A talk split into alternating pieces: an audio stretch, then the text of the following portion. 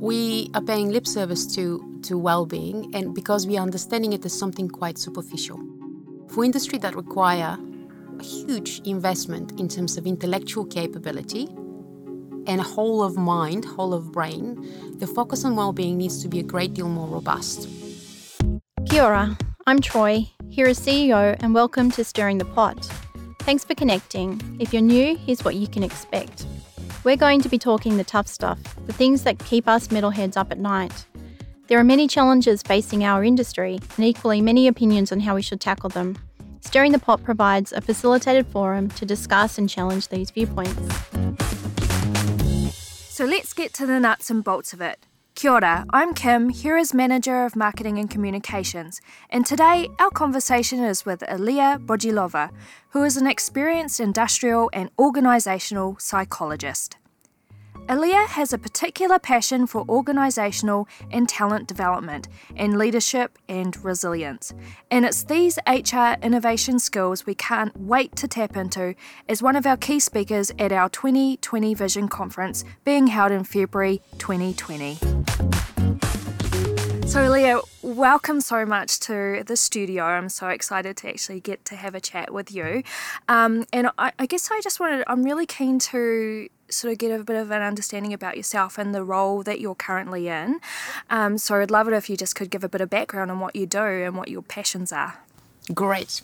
Luckily, what I do is my passion. So I'm one of those, one of those really blessed characters.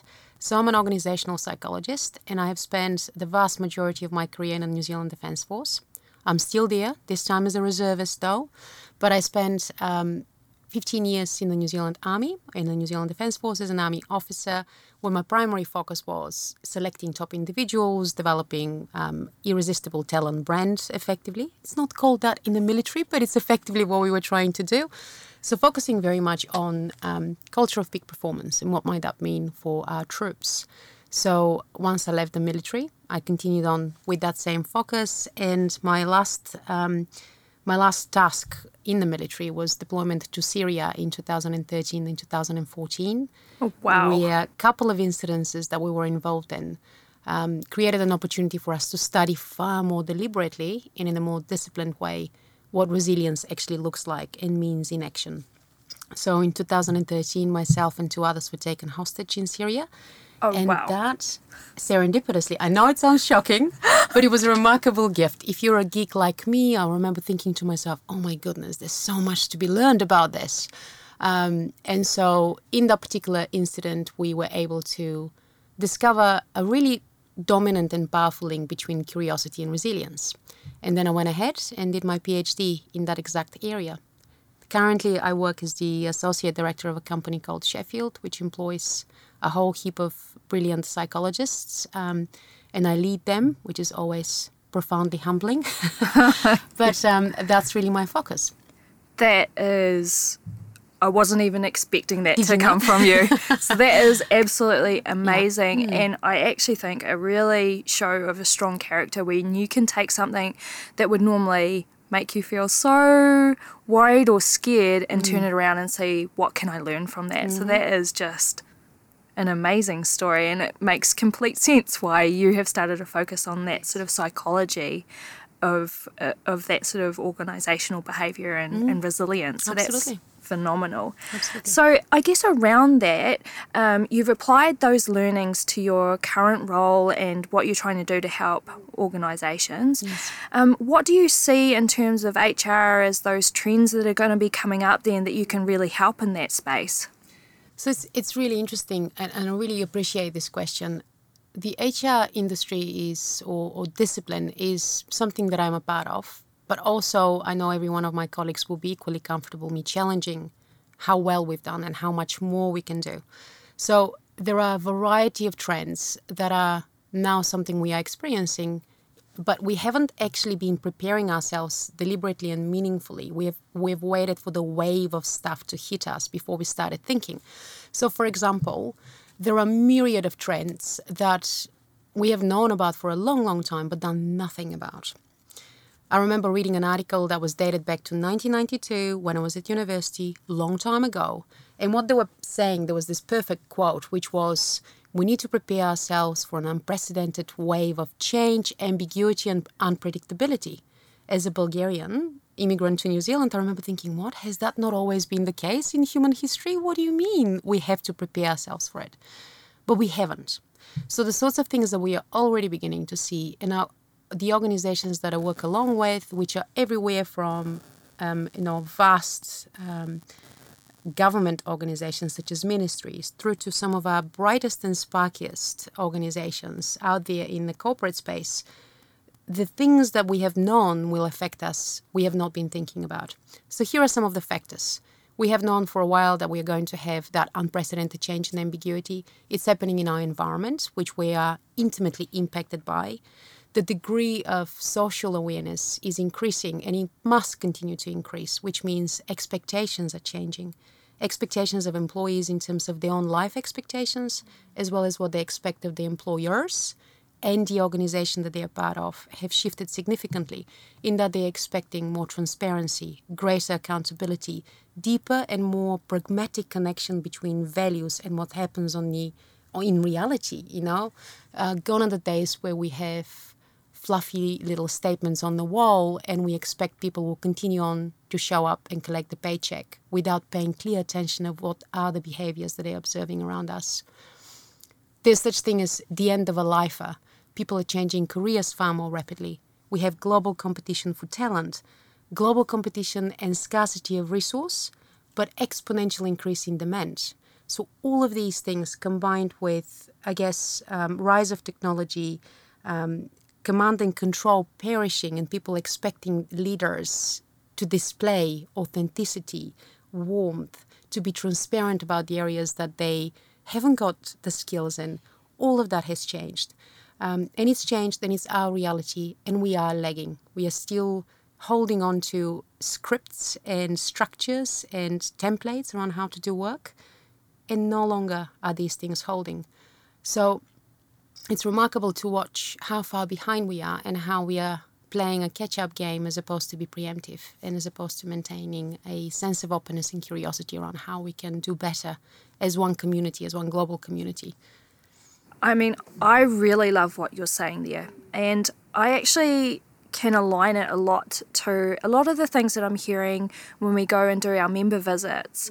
Um, I, I think that there's a really pro- a big problem there in terms of a lot of our members can see that they've got issues in terms of the skills gap, in Absolutely. terms of staff retention. Yes. Um, and I don't think they're connecting the dots to the fact that these future trends, like, you know, staff are wanting to be more engaged in social mm. applications. They're not Absolutely. seeing that and, and realising that that may be a direct cause of why they're experiencing all of these ebbs and flows with staff and what they could do to change it. So I, th- I find that really fascinating.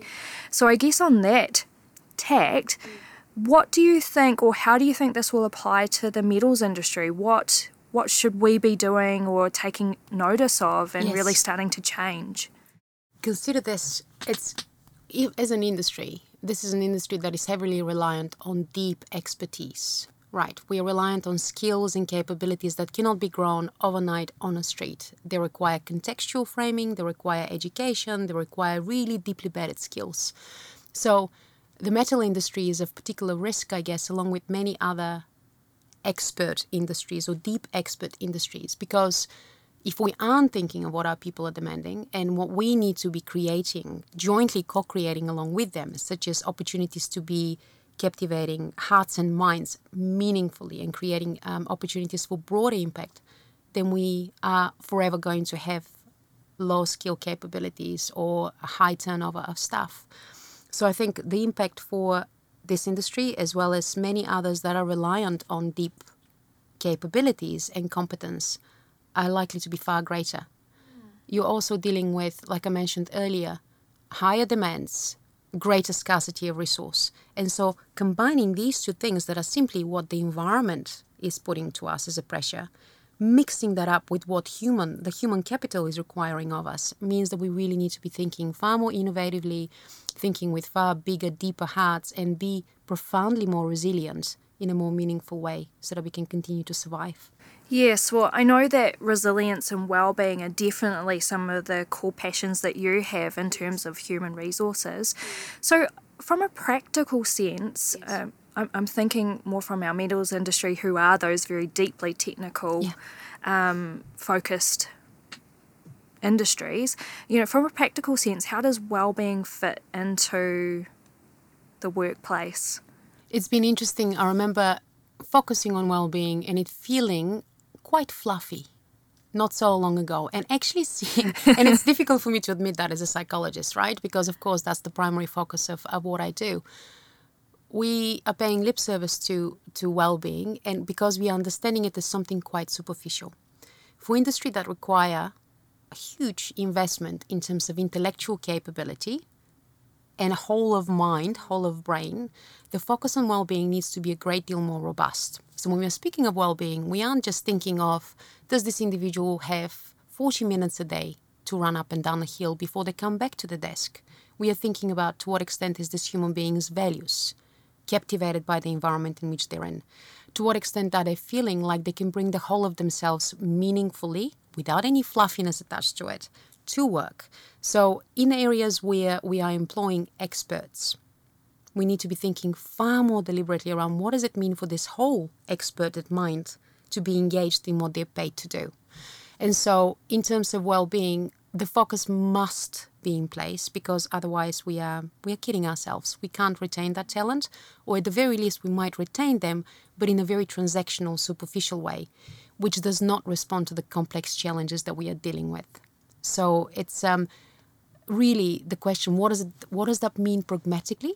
To what extent is that human being allowed and encouraged to bring the whole of themselves? How aligned are the values that they bring as a human being with the environment in which they're in? Far more complex, but also easily attainable if you can have the transparency and openness of discussions with that person and with your staff.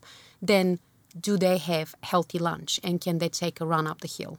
All of these things are required, um, but certainly it becomes a little bit more intricate when you're thinking of values, preferences, focus on life, um, requirements around true diversity of thought, which is fundamental for innovation, and, and fluidity and flexibility of work. All of these things are an absolute must. Yeah, I don't think that very many companies would look at well-being from all of those different angles. And I know at HERA, we've been on a bit of a journey to focus in on well-being as something. And I actually even remember when Troy first started, who's our C E O, and she sat down at our first morning meeting and she said, look, we're, we're actually not going to discuss what you're going to do for the week. We're going to discuss how you feel. What's upsetting you? Um, is there anything we can do to make you happier? I don't expect you to come to work and work till, you know, nine o'clock at night. Yes. I'm going to judge you on your output. I love that. Input. Can I join? Can I join? I know. I'm changing my and, industry. And that really yeah. resonated. And I think that our team has been on quite the journey in terms of well-being. You know, we now have core values at HERA, and I think I remember distinctly feeling in the workshop when we were trying to figure what those were, that, you know, the team was a bit like, what are we doing all yes, of this for? Right. You know, and and I think that these sorts of concepts are a bit foreign. And, and I'm, I guess I'm kind of generalising here, they are a bit foreign to many associations to think, you know, why do we care what our staff are eating or yes. or how they're feeling? But, you know, more and more we're seeing in society things like mental health awareness Absolutely. and um, the need for greater diversity, for diversity of thinking. So I think it's a really interesting area. I can see definitely why you're interested in it. What I love about it is how there is a distinct dollar sum associated with these things, you know, um, and even if we are less empathetic or less socially or, um, I guess, socially aware, I can't imagine a successful business that does not pay very close attention to these factors that can survive beyond the immediate future. So for you to have a whole of mind captured in the work that they need to do, the whole of person for the whole of their life, focus on well-being and, and authentic, I guess, engagement are absolutely critical for business success. And so what I love about it is that we aren't We, we no longer have the freedom to think that this is nice to have or something that allows us to look like nice people or sell some sort of social persona out there to, um, as an organization. It is a bottom line requirement. Yeah, um, I think when you put it in that context, yes. It makes it something that people really have to open up their eyes and, and look at if they're going to survive, future survival. Mm-hmm. So... with the thinking that, you know, well-being and all of these sort of diversity, mm. they're all kind of subjects that I think our metals industry in particular haven't really paid much attention to. And as you mentioned, that it's kind of those future trends that we haven't even really started preparing for. I know from HERA's perspective, we have... Um, been attacking it from a health and safety perspective. Mm. Um How do you see that fitting into that health and safety framework? It's um, the closest reference points that I have around the pragmatism of well-being and the criticality of it in terms of health and safety is, of course, the military. And so you couldn't possibly be thinking of executing health and safety effectively or allowing it to support the broad organizational objectives and, and commercial aspirations without these two things being intimately intertwined. And so I think the risk with well-being not being a critical component, the spine of health and safety and, and organizational focus, is that we will continuously template and frame human behavior. Um, whereas what we want is people to be honest, to be sincere, to be transparent with what they need and can do. Um, I guess one particular concern that I have as a psychologist, and I observe the impact of with frightful regularity out there, is the impact of cumulative stress and how, as a consequence, people are taking shortcuts. They aren't processing the threat that they have in front of them effectively. And so no matter how much we try to template or structure these things through work in health and safety, we see that the opposite occurs. And we have suffered some, um, in a number of industries, construction being one, for example, um, suffered critical incidences of disproportionate um rate, I guess, even though we have sophisticated health and safety system, because people haven't felt the that they were welcome to share, that they were burned out, that they were depressed, that they were experiencing um, significant challenges at home. They didn't feel the level of social support that is required for someone to raise their hand up and say, I'm not with it today, let me take a break.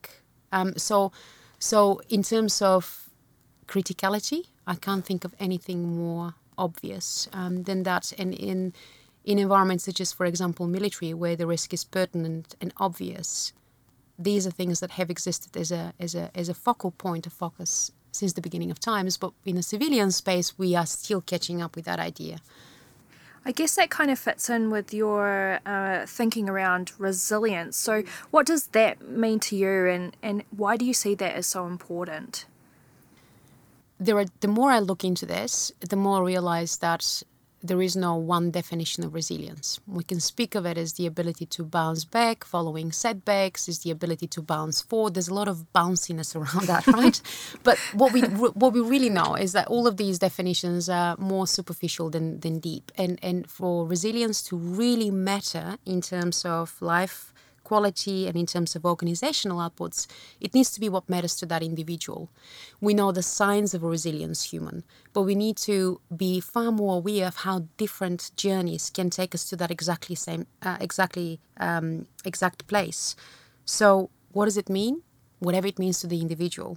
What does it mean for us as a group, as an organization, is that we have greater self-awareness, deeper and broader capacity for curiosity so that we can ask questions, so that we can explore complex ideas and experiences more meaningfully, and of course capacity to be selective around where we focus our attention.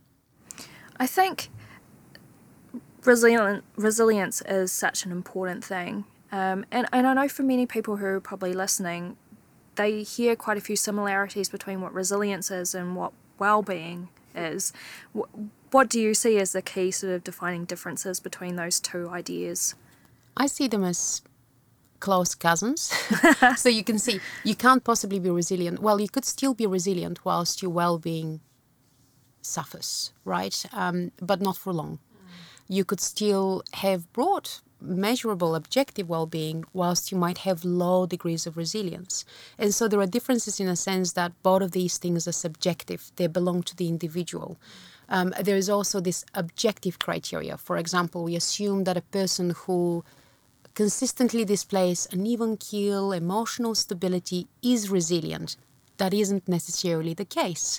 So it's interesting that these two things could tango dance together beautifully, but they could also exist separately. So I see them as intimately intertwined in individuals that have solid and permanent sense of equilibrium, but in the context of continuous change and ambiguity, that is less likely to be the case.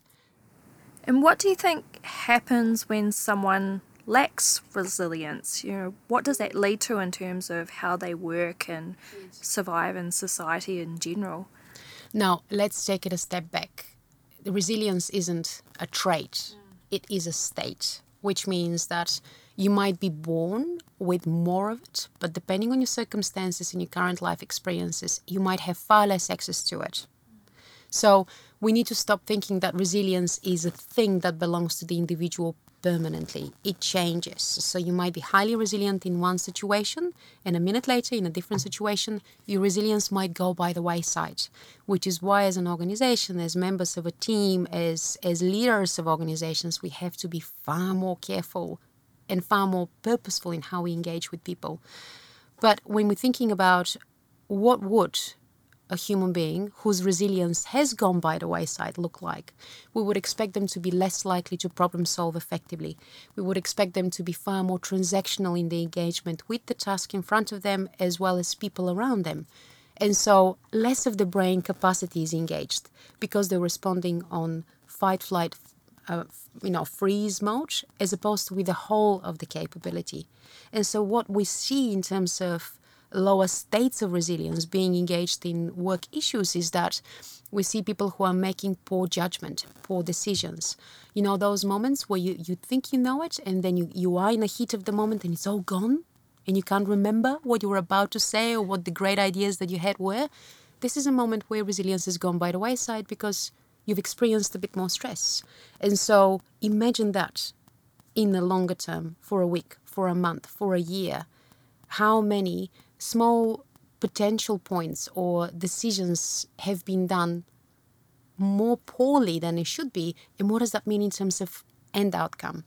So we expect, in, in summary, lower capacity to problem solve effectively, lower access to the capability that this individual may have been selected for, brought into the organization for, less of a capacity to engage with people positively, which of course has huge implications in terms of team experiences, creativity, trust, all of these things that actually have a giant dollar sum attached to them if you want to think pragmatically, let alone all of these wonderful things that humans require to feel happy. So it's no small feat. That is actually a bit scary to even think about because, you know, you see out there if a staff member isn't performing well, well, then they're probably just let go or told, you know, absolutely, why aren't you doing a good job? Yes. Without sort of really understanding those underlying factors that may be causing their resilience to ebb and flow. So absolutely, that's a really interesting aspect to think about and trying to figure out what we can do. So what could we do to build up that resilience and, and make them a better staff member? I think there's the, the only thing that's left, particularly in situations of um, loads of change and demands, is the discipline to be able to pause, to pause long enough to notice where other people are at, to pause long enough to take account of where you're at. You know, because we are so busy and so Uh, desperate to look successful and to achieve stuff, what we think is that we don't have that time, but it's micro moments of engagement. So let's imagine that we are thinking of organizations that have all the wonderful, robust systems and processes that are required to support resilience and well-being in staff. Even in those moments, micro moments of engagement, little pause and saying, are you okay? How are, how are you today? What are you feeling, like I said earlier, as opposed to what are you doing? This is really important. Um, so the discipline of pausing, of stretching the gap between event and response, that's the backbone of resilience. There's nothing magnificent about it. It's simply the ability to pause and to understand where you are and how you might want to engage. That allows you more freedom to belong and make better, which is one of the dominant resilience principles, to really engage with another human being and influence them just for long enough so that they feel a little better.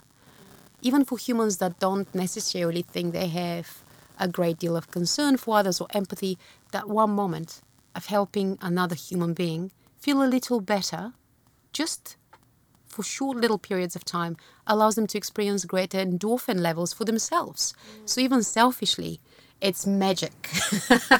And then that, of course, allows you to tap into more of your curiosity, the, the beautiful, gorgeous parts of your brain that you have been working on developing technical capabilities become more easily accessible. So if we learn to pause and to pay attention, if we try to take more benevolent acts, we are that much closer to resilience, which is something we all have an abundance of, but we oftentimes disregard and ignore. Yeah, that's interesting in the sense that, you know, that whole thinking around giving time to something like this. Absolutely. I think that's a huge challenge for industry to get their head around, because when we go out and visit them, they're always saying, we don't we don't have time to look ahead and see what's happening. You know, yes. We've got business as usual. We've got to make X amount of money. We mm. have all of these projects that we have to deliver. Yes. We don't have an H R person on board. We don't have time to do that. Yes. Um, but it's an interesting thing to think about, that if we did take that time, mm. what that would mean for productivity, Absolutely. How our staff would perform, and just take the weight off all those things that you are having to manage, because people function better. One, one thing I really like is um, the reflection that stress steals time. And I think the more we busy ourselves, the less likely we are to actually pay attention to what matters. And business as usual is sometimes a horrendous, dusty pile of stuff we don't have to attend to. So again, uh, back to that discipline of pausing and focusing on the stuff that actually matters, as opposed to everything that's immediately in front of you. Mm. So I'd love to know if you have any particular case studies uh, around resilience in industry, just to, I guess, give some practical understanding of what that could look like for anyone out there. Brilliant.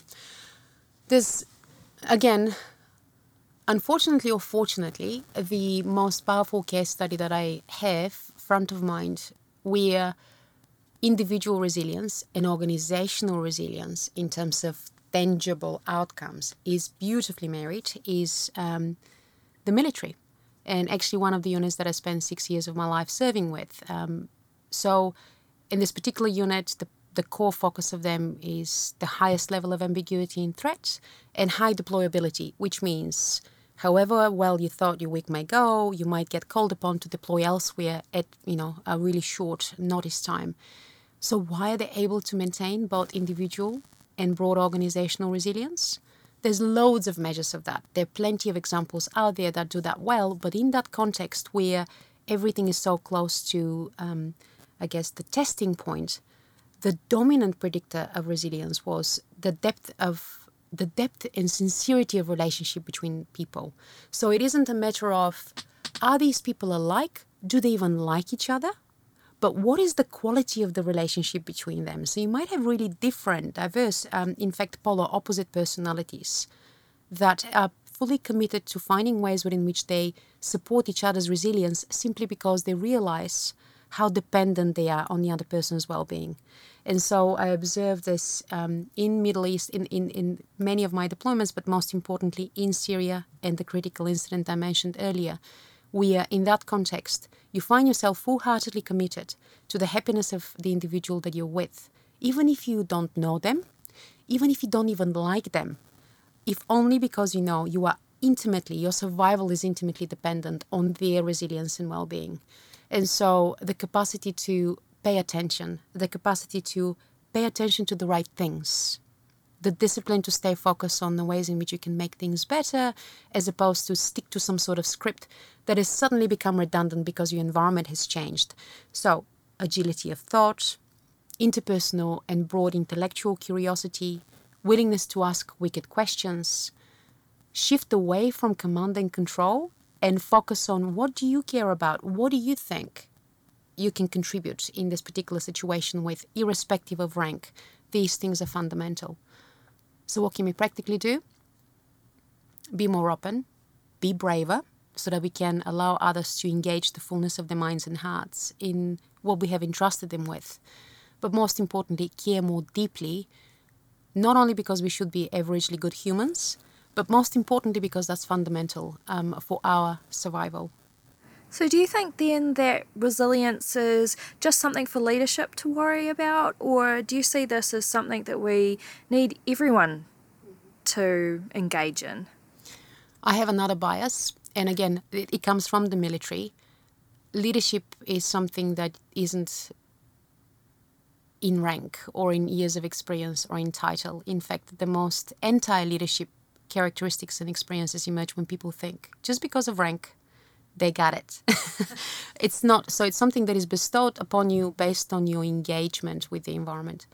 It absolutely must be a focus area for everyone that we are engaged with. And, and when it comes to resilience, the greatest of leaders are the ones that are amongst the ranks, that are down on the ground. Um, number of the organizations that I currently work with, particularly in the government space, demonstrate the highest level of leadership and positive influence on resilience, not by the leaders that are driving the organization, but by the individual who is doing the simplest of jobs out there. And they create positive, powerful ripple effects that prevent crises, that help problem solving, simply because they care. So how do we get people to want to practice this idea of resilience? I mean, do we have to start it at schools, or how do we start this movement towards resilience? I think we don't, it, the movement has started. We just have to participate in it and to support it. And I think where we have a degree of influence because of our role or because of our um, resources, our only responsibility is to make more space for it and to not put barriers on its way with silly expectations or, um, you know, structures that no longer hold human appetite for growth and development. The movement has started. That's the good news. The bad news is that we have to catch up by being far more open to what we need as one people. So for those people who are sitting on the fence and thinking, oh, well-being, yes, fluffy, you know, resilience, fluffy, is there any hard data around these ideas to support that this is something we need to take strong notice of? An abundance. There is an abundance of data, and the geek in me is wanting to put forward a whole heap of charts and big geeky and equations. uh, and the data is has been around with us for as long as humans have existed. It's just that now we're becoming a little bit more sophisticated on linking things like engagement, poor engagement, or poor measures of well-being. And engagement is another one of those horrendous words, right? Poor measures of well-being in organizations and organizational productivity. So everyone who feels that these things are fluffy, good luck. They might want to prepare themselves for a shorter-term survival um, and perhaps abandoning ship after a while, because we know in the level of, at the level of ambiguity and change and unpredictability we are dealing with, we cannot do without it. So the data intimately links perceived resilience, well-being, and even sense of belonging immediately with numbers around productivity, organizational survivability, uh, ability of the organizational strategy to actually come to fruition meaningfully. And there's plenty of evidence going the opposite way as well. And so, for example, the sinister negative outcomes of well-being, resilience, and individual needs being disregarded in the process of executing strategy. This leads to significant degrees of counterproductive behavior. We've known that for a while. It also leads to, ultimately, Um, degradation of the social fabric of an organization. And unless you are an organization of one person, you kind of need more than one brains to run it. Yeah, mm. I, th- I think that's a really interesting thing in terms of that diversity of thinking.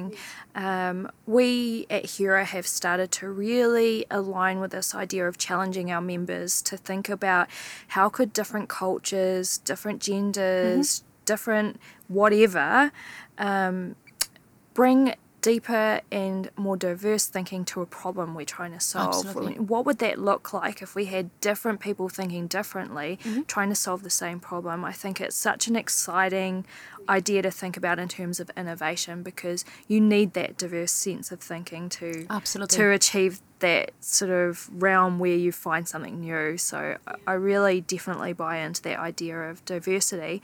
And I guess that's a great segue to talk about women in engineering, mm-hmm. which is quite a, a big thing. We're on a, we're on a journey in our industry, and um, I actually recently received some feedback from a member who said, we're loving all the communications you're putting out. It's so different, fresh, mm. and but the only thing is, is we do talk a lot about this idea of more women in engineering, um, and I find it quite interesting because, you know, we're, we're trying to push these ideas into our members' minds because, you know, they represent a huge part of the world. And if we're having issues with skills shortages, um, diversity of thinking, they seem to me to be a really great target audience that yes. could potentially change the way we interact with the world and, and the sorts of solutions we're able to deliver. I mean, what's yeah. your thinking around those sorts of things? I love all of these sorts of things, and also I love equally the fact that we are at a place where we can no longer question this or think of it as a nice to have.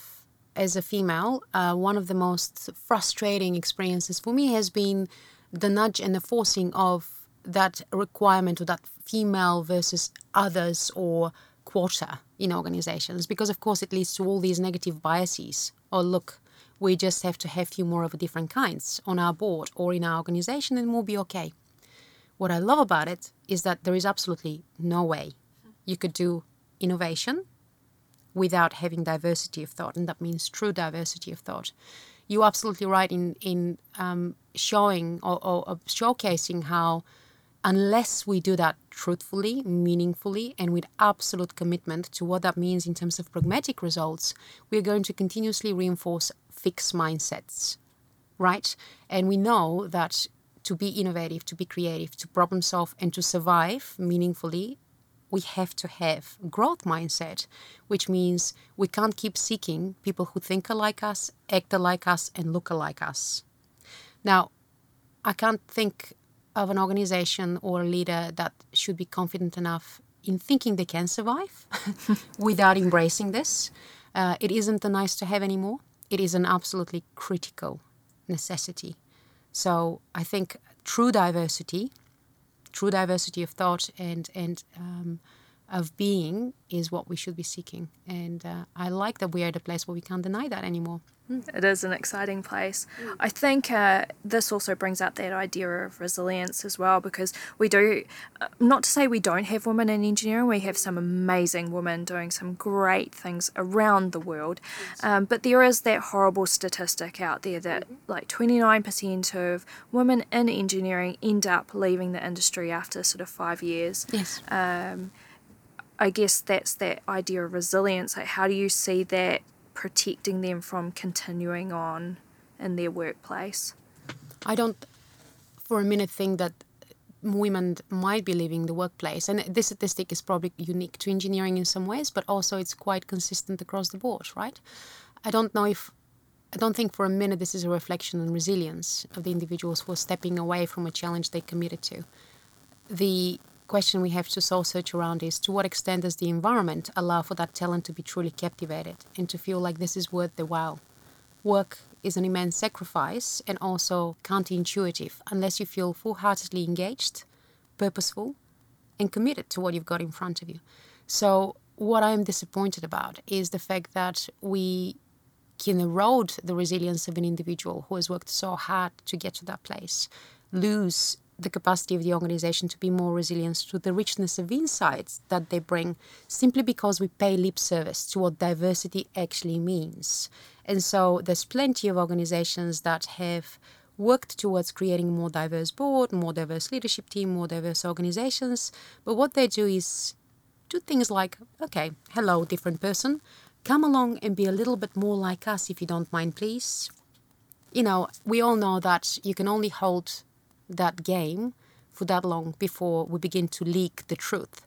So it is less about these individuals and far more about what does the organisation require in order to hold that richness of potential. So we have massive amount of soul searching to do across a variety of industries around that. Yes, I think it's about taking that sort of accountability for what role have you played. Absolutely. In whatever staff member, whether mm-hmm. it's a young engineer who's just started or yes. your your older staff members, like what are you doing to engage them across the board so that they absolutely want to stay with you? So that's I right. think that's definitely a big piece of that puzzle. Mm-hmm. And I do know that a lot of our industry are doing some really exciting things to really step up their game in terms of human resources mm-hmm. and that retention and, and looking up, looking after their employees. I know that one of our members, Longvoud, is actually in the process of testing out the four-day week. Excellent, thank goodness. Yeah. So what is your take on things like that, and what, what are those little wins that we could try and test out and see if it works for us and brings greater return?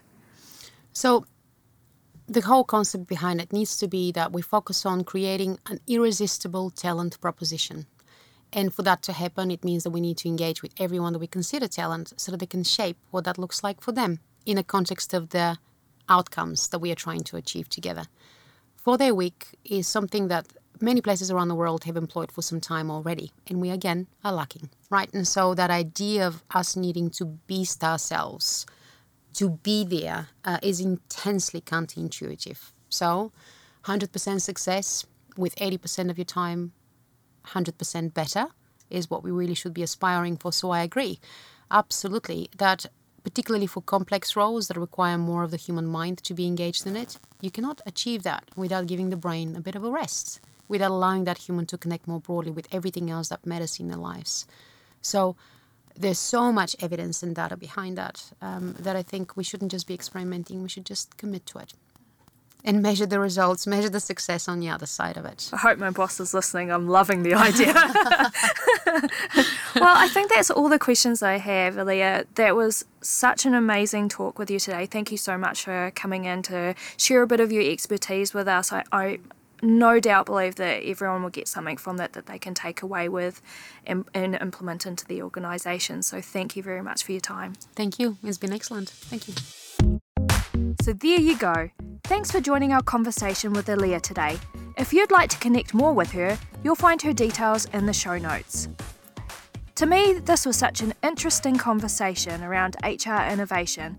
It's a concept our industry probably hasn't given much thought to, but they really should, especially if they want to address our growing skills gap challenge that we're facing. It reminded me of what Steve Wynn once said, "Human resources isn't a thing we do, it's the thing that runs our business." Hi, I'm Brian Lowe, Membership Services and Support Manager at HERA. I hope you enjoyed what Aliya had to say about H R innovation, and you can take away something that you can apply to your organization.